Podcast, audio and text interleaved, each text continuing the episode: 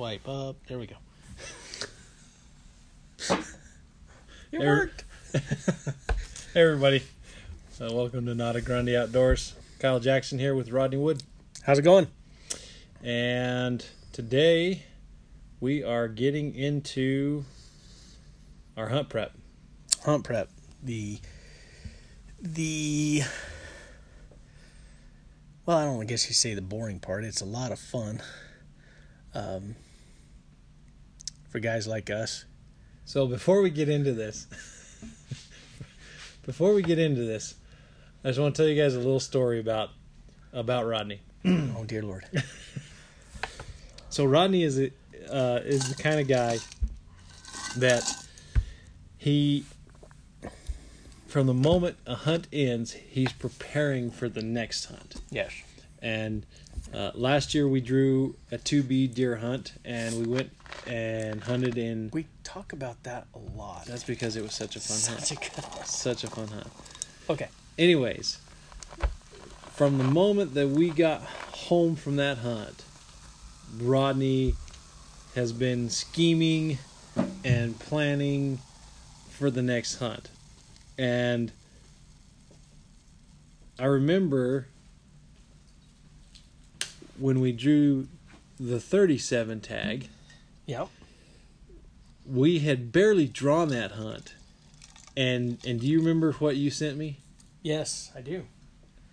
I sent you a GPS coordinate. Yeah. So he, I get an email from Rodney with this GPS coordinate, and I'm like, okay, what the crap is that? And so, get on Google Earth, follow that GPS coordinate, and what do I find? An elk. An elk. That's right. I scouted up an elk, a bull elk, on Google Earth. Simply amazing. I I will say this: Rodney is is one of the most masterful uh, Google Earth scouters I've I've ever run across. It's, it, I, I love doing it. It's, I don't, I don't love sitting in front of the computer, but you know, this all started. The whole, the whole Google Earth scouting thing started when me and Didon drew a rifle deer tag in Unit 52 up by Tres Piedras. Yeah, and m- miserable hunt. It, that's not a good hunt for deer. Um, but I knew that we weren't going to be up all there, the deer are dead up there. right? Uh, I knew we weren't going to make it up there to scout. I knew we just weren't going to have the time. We were going to be able to hunt the full hunt, but we weren't going to be able to get up there and scout the day before. Um, not like you should. Well, not professional hunters. You got to work around the Yeah, schedule and all that yeah. crap. And especially back then. I mean, I was newly married. New Didon was newly married. new job. Um, what year was that? I'm trying to think. I don't even know where I was working. I, I was working in Cruces. You were working for the surveyor. Uh, yeah, I was working in Cruces. So um, Maggie wasn't born yet, so Yeah. I wasn't a new father yet. But um, uh, you know, all, all of that new stuff. I knew I wasn't going to make it make it up there. And Well, and you live in the southern part of the state. It's yeah, I live. four five hours. There's more than that. Um, Depends on which way you go, but yeah. well, I was living in Cruces at the time. oh, that's right. So, it'd have been like, seven six, hours. Seven hours, and it, just a long ways to go scouting. Um, I didn't have near the gear that I have now. That's a that was a mid November hunt. Mm-hmm. We stayed in a summer tent, and I remember because on the fifth day of the hunt, I woke up with a quarter inch of snow covering my sleeping bag. So we had a summer tent Yeah. with a rain fly going over it, and it had snowed so much that night and blew so hard the wind just kicked Blown that snow, snow up up under the under the rain fly fly. and dropped it through the screen. And I woke up and we were taking those uh, the little hot hand warmers Yeah. and throwing them down in the bottom of our sleeping bag. And I had probably six in the sleeping bag with me just to stay warm. It was so cold. Um, I had one of those old piece of crap Walmart sleeping bags. You know, I, I just did not have the gear that I typically have that I, that I do now, and it was so cold. And me and Didon woke up that morning, and we had seen zero bucks, and maybe seven or eight does. Yeah. We saw one fork horn hanging in a camp. Everybody that we talked to said the same thing. They just weren't seeing any deer. There's just not a lot of deer up in that country. It's better. It's a great antelope country, um, decent elk country, Fringes, You yeah. um, but it's it's not great deer country, and um, but back to the scouting part. I knew I wasn't going to be able to scout, so the only thing I could do was get on Google Earth, and so that's what I did.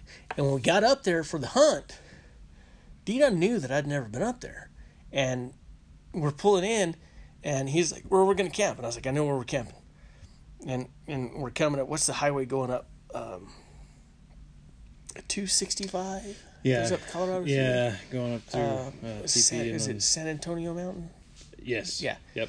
And so I'm like, yeah, head towards San Antonio Mountain on 265 or two, yeah, whatever it is. And um, it's been a long time since. Uh, and I told him, yeah, turn left right here. And we're driving down the road, and I "Tur- take a right right here. And he's like, how do you know where we're going? I was like, I've been scouting. He said, you haven't ever been up here. Um, and I took us right to where I wanted to camp. And he was like, wow, this is a good spot. Yeah, found it on Google Earth.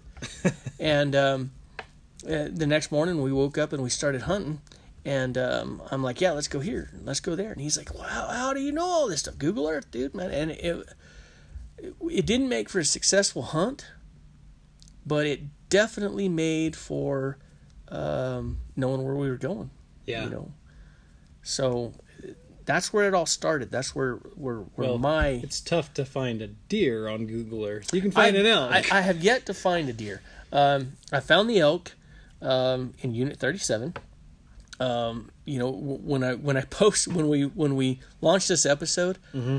I'll get the coordinates, and I'll post the coordinates uh, for you on on uh, Facebook in, in the sh- in the show notes yeah. Um, because it, it's definitely there. Um, you can't hundred percent tell it was a bull, but it it's Oh, you it can tell looks it's a bull. it looks like the only the only questionable part is is its March.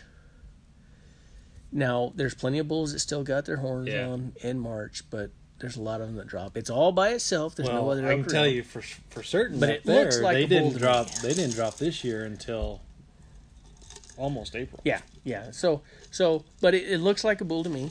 Um, I've yet to find a deer. Uh, I've found some buffalo um, up in Yellowstone. Um, I found what I think is a grizzly bear I up in Yellowstone. yeah, I up in. Yellowstone. Um,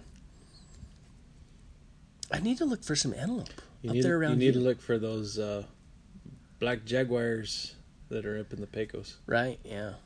that we keep getting reports about. yeah, that or yeah, I think they've had some reports. What you get this the same picture that's floating around with the jaguar and the three hounds Yeah, that you know was taken. I guarantee you could probably ago. find some bighorns Yeah, up there above tree line. I, I yeah, go look in uh, Pecos. Maybe Pecos, the Tears, the Calabras. they're just they're smaller, so it's it's hard to identify them because when you zoom in too much, It gets too pixelated. it gets yeah, it gets a little pixelated. Uh, and the the how I did it was I started I started by going to places where I knew there was horses Mm-hmm. and kind of judging the size and seeing how close you need to get yeah, but before um, you can determine what an animal you know determine that it's actually an animal and then as you float around google you know you just kind of stay somewhere between five and eight hundred feet above the ground your which would be called your eye elevation yeah. on google and um, just start scanning. Found that elk So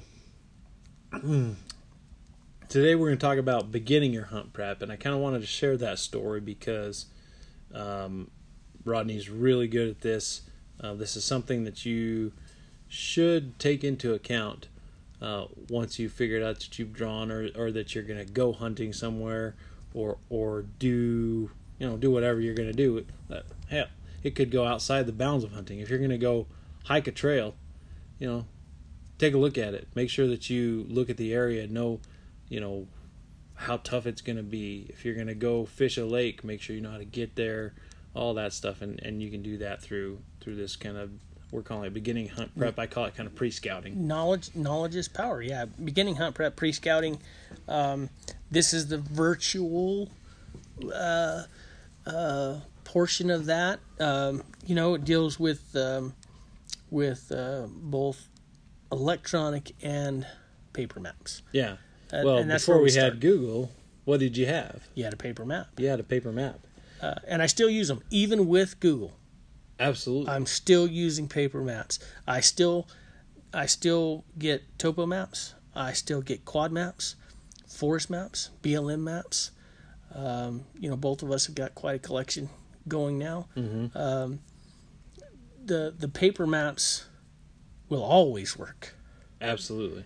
the cell phones um, run out of power Okay. run out of service yep got him Did I get him? i think so Hey, dead fly just so you guys know, that's the first Fight, we're fighting an infestation. the first live kill on the Nada Grande podcast, right there. 11 minutes, 19 seconds in to podcast number four. Kyle Jackson with the first kill. Got it. We've been fighting the. f- Uh, these flies are driving us crazy. I, I put on, I put in uh, a new screen door on the back door, and uh, me and my wife Dana did that um, Monday night. Yeah. and to to to do it, I had to have the door open, Open, for a while. and it's it's it's been uh, fly swatter city for a few days since that. So sorry about that. We but, digress. uh,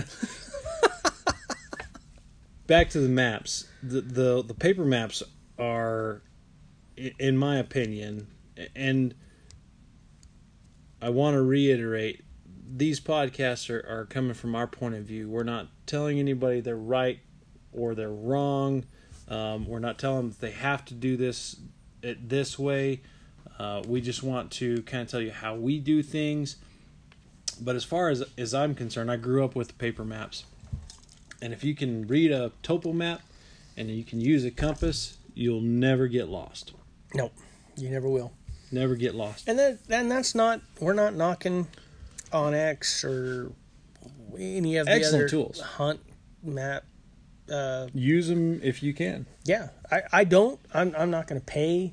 Um, I'm not going to pay for an app that uh, I just don't need. Um, and that's and that's I think the biggest part. It's some uh, it, it's something I just ah, kill number two. Number two. It's something I don't need. Um, uh, we used one. We used it on my antelope hunt uh, that I had a couple years ago. Um, I downloaded that a hunting app, Yeah. map app that um, showed private property and the private property owners and and it is a really cool, really really cool thing. Um, it's kind of not how we do things. Well, it's I wouldn't. I mean, if we had the opportunity, maybe, but there's a lot of resources out there that that you don't have to pay for. Uh, again, starting at the paper map level, um, and for my for my money, BLM maps are fantastic. They tell you land status.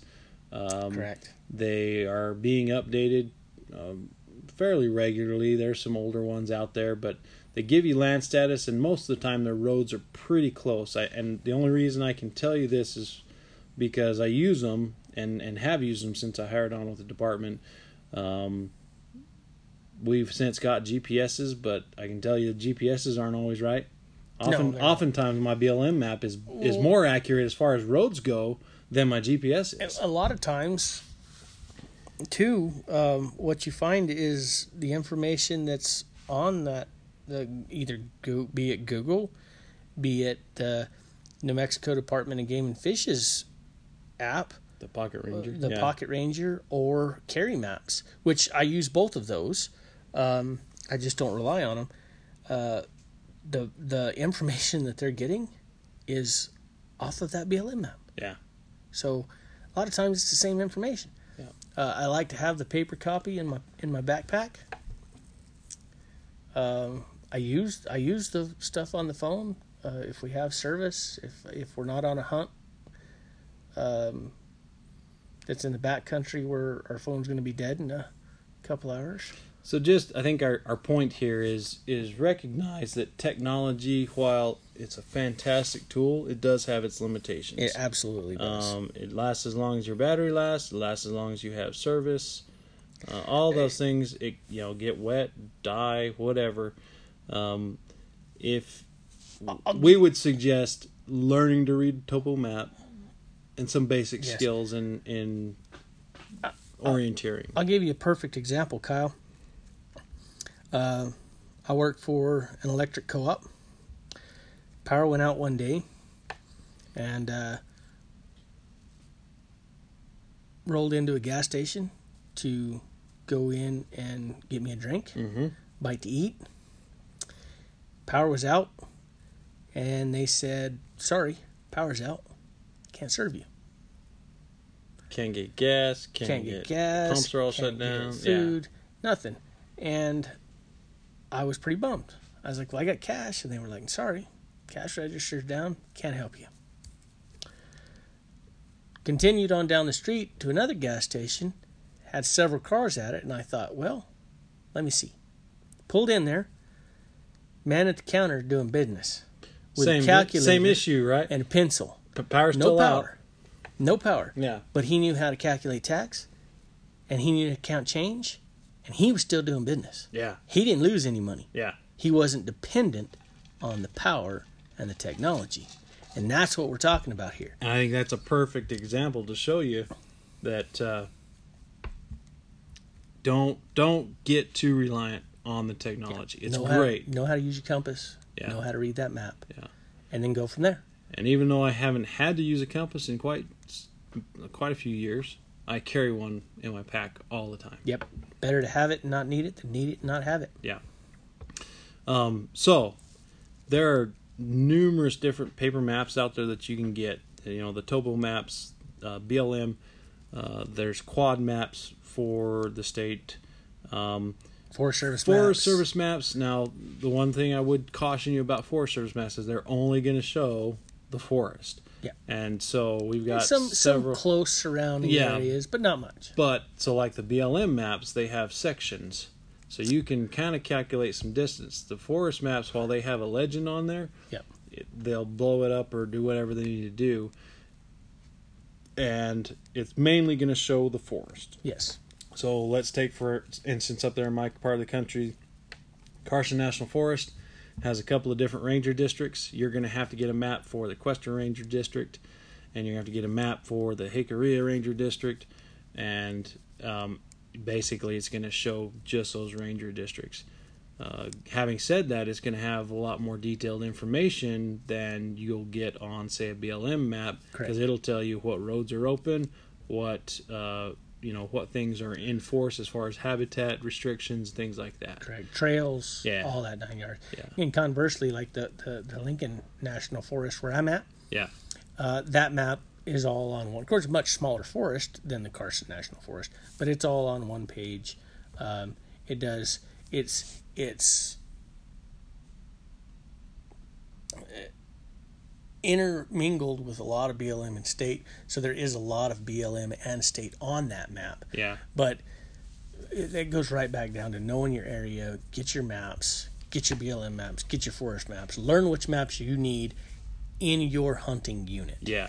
And so, again, another example of that in the Carson National Forest, they have a map just for the Valle Vidal There you go. unit of the Carson National Forest, which is a once in a lifetime hunt. And if you get that, get that map. Absolutely. So- yeah, you'll need that map. understand what the pros and cons of those maps. And then when we move into the actual use of the technology, uh, you have other resources. Yep, your your digital maps. Um, The New Mexico Department of Game and Fish has the Pocket Ranger app. It's a great app. Um, it's not going to show you property owners, No. but it's going to show you private land, state land, Land status. BLM land, Mhm. Forest Service land, um, and it's also going to give you a little bit of other information. Um, uh, units, which um, the the the the Pocket Ranger app and the carry carry maps. Carry maps is what the Department of Game and Fish used before they had the Pocket Ranger. Yeah, we kind of partnered with the BLM uh, with state land and state lands. Yeah, And well, it's released through BLM. yeah, it was with BLM and Yeah. state lands. Yeah. and one of the focuses on the carry maps was to, as far as I understand it, was to focus on access Exactly. points. So the great thing that I the, the thing that I love about carry maps, uh, the, the Pocket Ranger's fairly new, um, so I haven't completely got got into all the details of it yet. But what I, I I've used carry maps for several years now. Uh, you download an app on your phone called Carry Map, and then you go to the uh, BLM website and download the maps onto your phone. That's the best part about it. You're downloading the map onto your phone. You do not need service to run this app. And the GPS always works, Yeah, even if you don't have service until your battery runs out. until your battery runs out. So there's a limitation. Always a But limitation. Pocket. Ranger requires service. Pocket Ranger requires service. Yeah. Correct. Because that map is not actually downloaded onto your phone. Um, the uh, the Carry Map app shows private land, BLM, roads, doesn't show trails. Um, shows your units, but the cool thing that it does show is unit wide ranches. Shows your unit wide ranches, and it also shows land swaps. Now, you know about this. I'm not sure if our listeners do. A lot of landowners have uh, negotiated land swaps with the Department of Game and Fish to where they have a piece of private land that they would allow the public to hunt on if they can fence off and keep the public out of some state land. So uh, let me correct you there. It's not with us. It, it would be with the, The state, state. land office. Gotcha. so so Department of Game and Fish and state land office two separate entities. So any of those discussions uh, generally do not include the game and fish unless we can have a vested interest in something, and we've been a part of some of those. But as far as the land swap goes, that's between the landowner and the state land officer, the state Well, land commissioner. It's just for hunting purposes. It's not actually a land swap as in ownership of the land. And so what you're talking about there is, as far as hunting purposes, generally what happens, we don't, um, as far as I know, we we don't. If there's not a whole lot of that that happens, if if we're gonna use private land to hunt, we do an open gate agreement with them. Gotcha. Well, I found this in our, uh, I found this in our Unit 37 elk hunt that we did a couple years ago. Mm-hmm. There was several pieces of state land Mm-hmm. that were um, hatched. You know, and you know what I'm talking about, where they they hatched this certain Yeah. piece of land on the map with the diagonal lines. And it says in there state land not accessible to hunt, land swap for this section of private. And then it has the private land hatched the same that is accessible to hunt.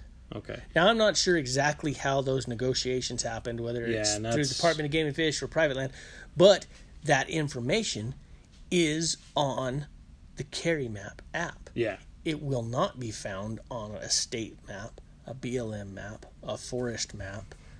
Mm, I haven't seen it on the Pocket Ranger app.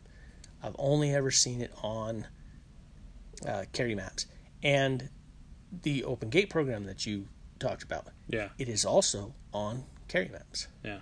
Um, they, they have icons uh, for gates, and it says open gate program access granted. You know, it shows the private land that is huntable. uh, all these things are on that carry map, and that's why I love carry maps uh, because that kind of information is on there. And so, what's your your main? I guess the the, the question that that probably should be answered here. What's your main use for these apps? Roads. Yeah. Uh, and the pre-scouting, the, right? The, the the the apps I so here's the here's how I use them in pre-scouting application. Okay, so we've talked about how I love to use Google Earth for scouting. Yeah. Google Earth doesn't provide public-private maps, uh, private land layers, Land status. land status. Yeah. So you don't know if you're looking at national forest, BLM, state, private, um, unit wide, none of that. You don't know it. So what I do is I get the Pocket Ranger and I zoom in to the area that I'm looking at on Google. I zoom into it on the Pocket Ranger and I see is it state or is it private? Well, then I draw the outline of the state or the BLM or the Forest Service land on Google. And then I know anything inside that outline is public land, outside is private. It's a lot of work, Yeah. but that's what I do. Um, and then I scout that Google Earth public land. I mark the water holes. I mark the visible trails. I mark the animals I find. I mark trick tanks. Um, I mark benches. I, I mark these things. And then I open up carry maps, which is predominantly what I use in the field. And I look on Google, find the location I want to mark, and I find that location in carry maps, and I drop a pin. And I name it bench, glassing spot, elk, whatever. And now that information is stored in my phone. And when I get out there into the field, a lot of times you know how it is. You got an area that you want to go hunt and you'll go hunt that for a couple of days and you're not seeing anything, so now you need an alternate plan. Boom, you open your phone. I got a pin dropped right here. There's a water hole. We haven't been seeing much water. Let's go check this out. Yeah. So that's that's kind of how I use that. Yeah. And so some of the pros and again, like with paper maps, you got to weigh some of the pros and cons to it. You know, your your Pocket Ranger app uh, has public land layers, um, so, uh, but the one of the problems with it is if you don't have service, you can't pull up the map. Correct. Your carry maps, they got those public land layers. They got a little bit more information about access points, and you can use it in the field without service because you've downloaded that map Absolutely. onto your phone. 100% accessible as long as you have the battery life. Yeah. Um, let's get into Google Earth Okay? because it's an amazing resource. Absolutely. We've talked a little bit about it, uh, but kind of run it, run us through how you use Google Earth to look at terrain, to look at. Um, you you've already talked about how you mark mark Yeah, you know yeah. mark the the layers, uh, but you know So you got to look at the yeah. the picture. Yeah, yeah. So so looking at looking at Google Earth, the it's predominantly what I use for pre-scouting. Um, pre-scouting, it's still super important to get your boots on the ground. All right. So what I'm talking about pre-scouting is I'll get into Google Earth and I'll start finding locations that I want to go scout. Go look at. So I find these locations on Google Earth. I find out how to get there, how far I've got to walk from the road, um, and then that's what I do. You know, I, I know I know. Okay, well I'm going to park here. I'm going to get out. I'm going to head northwest, about two miles, and you do. You go to that road. You park where you thought you were going to park. You get out. You walk northwest for about two miles. You take a look at the country.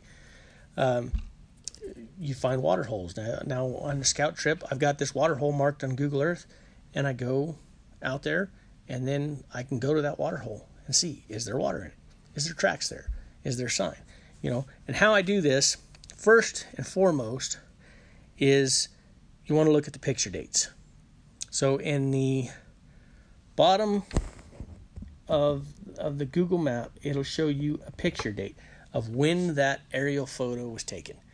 Fortunately for us, on our Unit 37 elk hunt, those pictures were three months old. Mm-hmm. They were brand new. That was 2016. So now they're a couple years old. They haven't updated them yet. Um, but it's still great information. It was fantastic information at the time because every trail and road that was clear when that picture was taken was clear when we hunted. Yeah, it was only what the- six months. Yeah, but yeah, by the time by the time we hunted, it and when we hunted. yeah, it was like six months old. Um, so it was really great information. So you got to look at that picture date so you know how old that picture is, because a lot of things can change in two or three years. yeah, Um, the other thing that you look at is uh, that I do is I get into 3D mode. Um, drop down into a canyon in 3D mode and walk the canyon. You know, you can learn a lot of stuff. Um, go down the canyon, back up the other side. You know, you're going to get a sense of how hard that hunt's going to be, how steep the terrain is.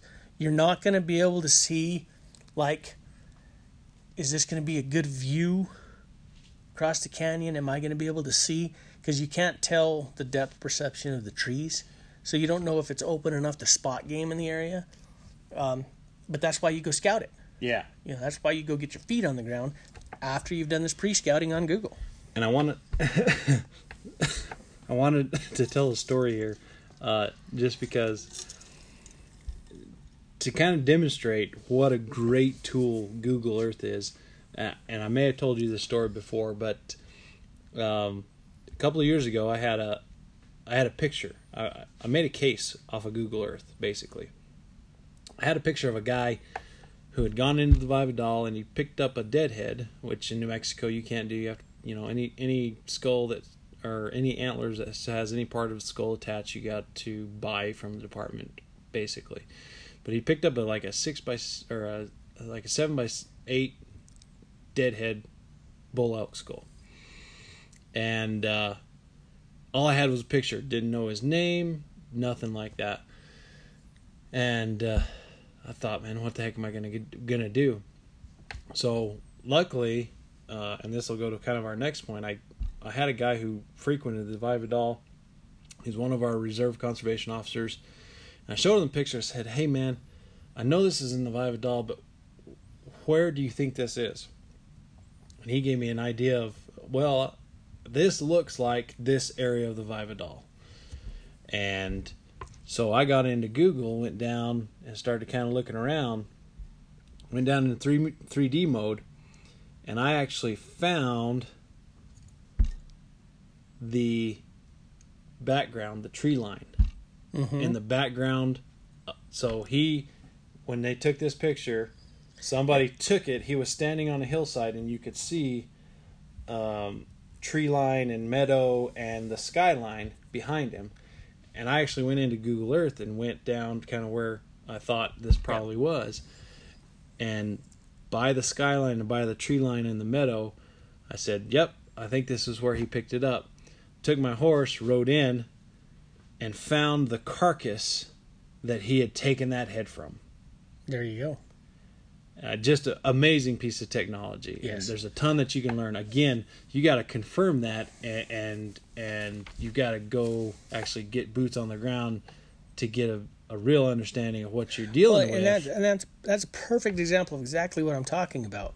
You used it to find an area, but you didn't stop there. You had to go out there, get your boots on the ground, and actually physically see it. yeah, And and what you're talking about there too is there's two types of 3D mode, 3D mode in Google. If you're on a road, uh, a, a major road, state highway, um, something state like that. highway, something, and some subdivisions and stuff like that.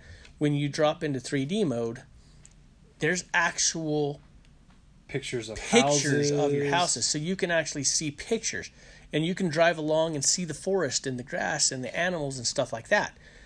broke down cars in town. Exactly.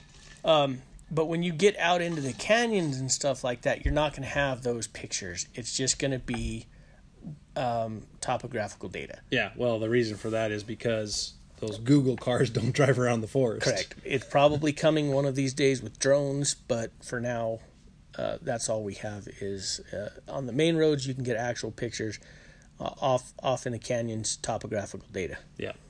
So, um, another good example of that is I've used. I love to predator hunt. Love love calling coyotes, and uh, my brother and I go hunt every year, and we got permission on a ranch uh, to hunt some coyotes. Uh, we're doing a coyote calling contest, and had never been to this ranch, so we used Google Earth along with the weather data to figure out, you know, where what's going to be the predominant wind, uh, what where do we want to make stands? If you know if you know anything about coyotes, generally their territory is about a mile, mile and a half, and so we were just kind of putting pins in stands where we wanted stands. Well, we used Google Earth to kind of see where the undulations. This is kind of out on the prairie, but we saw could see be uh, in that 3D mode roads. You could see where the undulations in the in the terrain were, and based on that, made a list of where we were going to make stands. It's going to get you close. Oh, yeah. Like you said, you go to the you go to your first spot, and you know that your next spot's a thousand yards. You know, down the way on, on top of a knob, and you still got to go get them boots on the ground. Yeah. But it's going to get you close. You're going to know the direction and, and the basic distance that you need to go. And we've hunted that ranch since then, and I would say 90% of our stands are within uh, 500 yards of the pin that we placed. Yeah.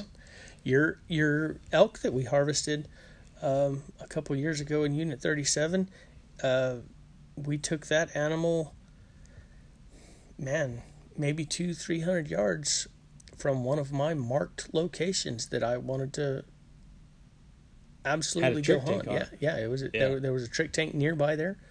Um, it was an area that I I most certainly wanted us to go check out. Um, and that that was now I had actually scouted that area as well, Yeah. Um, but it was all done by pre-scouting on Google Earth. Well, and that brings us to kind of our next logical topic in this uh, that we've touched on already is you know the gra- the on the ground intel. Uh, Yes, so outside of putting your boots on the ground, what what should we you know what should we be doing? What should what what a good you know avid hunter uh, or somebody looking to to get out and see a place that they haven't seen before. What are some resources that are out there? Well, if you've if you've been listening to this podcast and you've been following along, one of the things that you've heard me say multiple times is educate yourself. Yeah, And what you don't know, somebody else does. So call somebody from the area. Start with uh, friends and family that you know that have that live in that area, have hunted in that area, know that area. Um, people that you know. Uh, once you've exhausted all the people that you know, the next best thing to do is call the local conservation officer. yeah, uh, and I I want to touch on this because I think the last podcast that we did we talked about how how many people I talked to who put in for a hunt and never even looked at the area that they're hunting.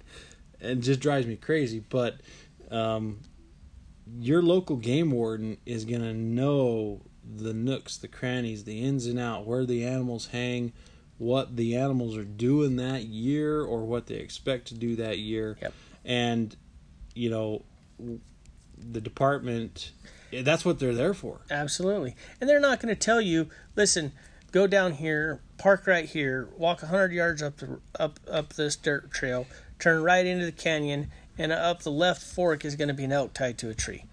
They they don't have that kind of knowledge. But they're going to give you some of the best knowledge that you can get Yeah. outside of hiring a guide So for that area because they're let's say let's say you did some pre-scouting and you marked a watering hole a dirt tank you know if it's if it's a well-known enough area the game warden's gonna be able to tell you man we hadn't had much rain there's nothing in the dirt tanks you're gonna have to figure something else out Exactly. they're gonna give you that more specific information. They're not going to tell you Exactly. exactly where you can kill an animal, but they're going to give you more specific information. Hey, this road, uh, it's really rough. We had a lot of rains. You're not going to be able to get in there Exactly. with anything but an ATV. Exactly. You know, we we we ran into that last year up in two B. We we relied on maps, Mhm. and um, even the paper maps failed us in that instance. We had a road that we drove down, and it led us a long ways through crap country and dead ended. Well, it didn't. it was a long way back. So well, there was- there was a but the- couple. there was a gate. There was a gate that was locked. There's there there was that Um, one, but then there remember the other one where we were it was well after dark. We were trying to get back to camp, and did the same thing. Went a long ways. We thought, man, this road ought to get it. It Yeah. ought to tie in over here, and we got maybe a mile from where it was going to tie in with the main road, and it had washed out. Yep. Yep. and these are the things that the local conservation officer are going to be able to tell you. They they can help you in that regard, uh, and they'll definitely do it. Give them a call, take them to lunch, whatever you got to do. Um, information is, I mean, knowledge is power, man. The more you know, the better your hunt's going to be. Man, we're happy to happy to give you that information because we want people to be successful.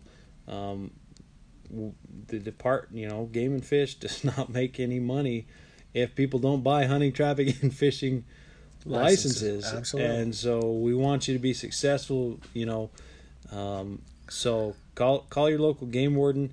That we have information on the website, um, but more importantly, use those resources that you have. and they're they're not only going to be able to tell you you know where to go where not to go they're also going to be able to take tell you what kind of things to take you know Yeah. this is glassing country you know bring your binoculars and and don't bring eights bring tens. Uh, they know the country. They know what it takes to find animals in that country.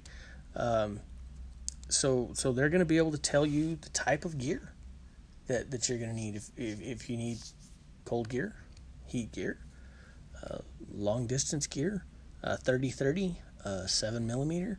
They're going to be able to tell you the type of country for the type of area that you're going to be hunting. Yeah. Uh, and you know, this topic beginning hunt prep, this is where you're going to start thinking about those gear considerations. Yes. Um, you've already done some of that just via the um, type of hunts that you put in. So your weapon type is going to be determined. Maybe not the caliber, maybe not you know, uh, but you're gonna have to start thinking about that. Uh, the a good example of that is our hunt this year in the Colin Neblett Yes. We're going to need packs. Um, or horses. or horses, and and that's it's especially critical to hunters like us. Um, the whole premise of this uh, podcast um, is not only just to take you through an entire hunt process, but um, to take you through that entire hunt process as you, the everyday average hunter, not not a professional.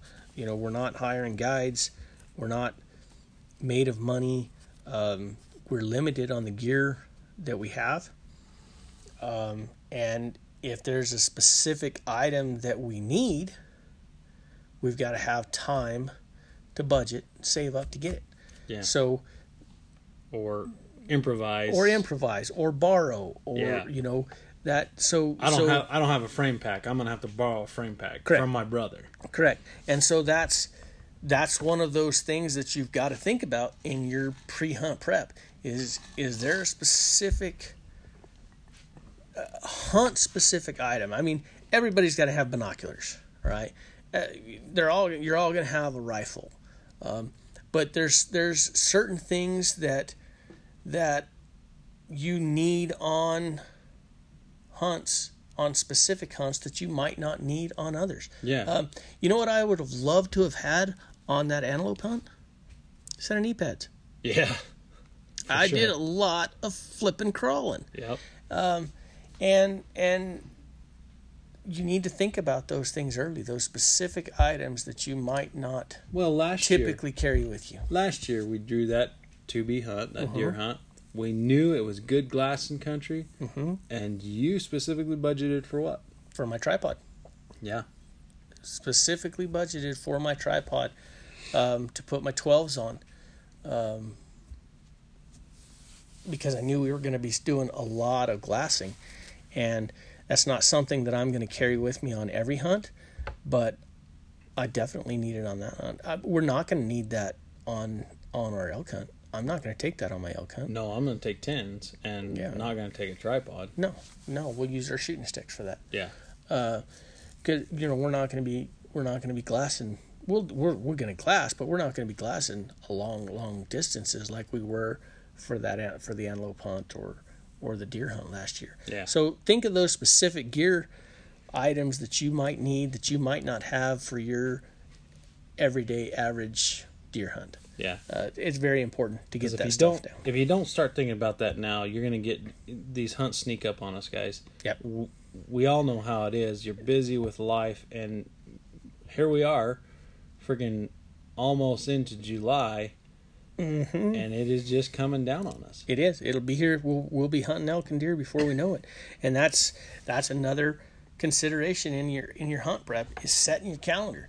So some of you out there are are the boss at at your work, and and you can set your calendar without having to worry about anybody else. Some of you are a little lower on the totem pole, and you need to get your uh, your request for time off in sooner. You know, think about these things early. Let your boss know. Don't don't surprise him and say, "Hey, I'm going to go hunting next week," and he's going to be like, "Yeah, no, you're not. We've got a big job planned." You know, get that stuff in early. This is part of your hunt prep, preparing. Know the dates that you want to go scouting. Request that time off. Yeah. You know, know know your hunt dates. You better know your hunt dates and request that time off. Get it done up ahead ahead of schedule because you don't want to to get all the way down to a month before and you go to request that time off and your boss says, "You know what? Oh, John Smith already requested that week off. I can't let you both off that time." And he requested it first. Be first. Well, more more importantly is keeping that that family time happy. You know, Yeah. um, hopefully you've married somebody who understands that, that you're going to go hunting and, and, and do what you're going to do. But even even those of us who have hunted or are married good women like that, they sometimes forget. And so you start putting it in their mind, hey, I'm going to be gone for a week Yes. here. You Yep. need to either prepare. Can't you know? Are you gonna be able to take care of the kids while I'm gone? do, do you we need to schedule your- babysitters all of that stuff, All that stuff. e- every bit of that it, it it's so important because last minute last the more you take of the more of it that you take care of up front the less you have to worry about in the future and if you're springing stuff on people be it loved one be it employers you make their lives harder and then they're less inclined to help you out Yeah. you know, same with what we talked about borrowing a backpack. You know, you're going to have to borrow a frame pack. You need to get in that. You need to get in that early. Yeah. You need to ask your brother now because Well, he may mean, he, may, have, a hunt that plan, gonna- yeah, exactly. and he may say no, and now you've got to find another alternative. Don't wait. Don't wait. Don't. Yeah. I know that we live in the land of manana, but when it comes to hunting, take care of it today. Absolutely, absolutely. Um, man, it's been it's been fun doing these podcasts. We're gonna keep bringing them to you. We've got a lot of stuff planned. We're uh, like Rodney told you, we're gonna take you through an entire hunting season here. Uh, our our goal is to kind of show you the whole process. It seems like uh, uh, these hunting shows, not to knock them or anything like that. Um, they are what they are, but uh, you just kind of get snippets, and so. Uh, we're like you guys. We got jobs, we got wives, we got kids. We're we're going through this just like you guys are, and we're having fun with this podcast. Uh, follow us on Facebook and Instagram Yep. at Nada Grande Outdoors. Um, give us a like, share. Yep. Uh, leave us, us. leave us a comment if if uh, if you got a hunt somewhere here in New Mexico. Let us know where it is.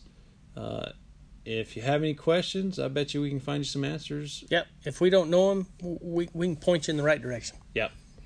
And so, always remember, you can find civilization downhill and downstream. Yeah, but nobody really wants to find that. At least we don't. Have a good day, boys. Adios. Adios.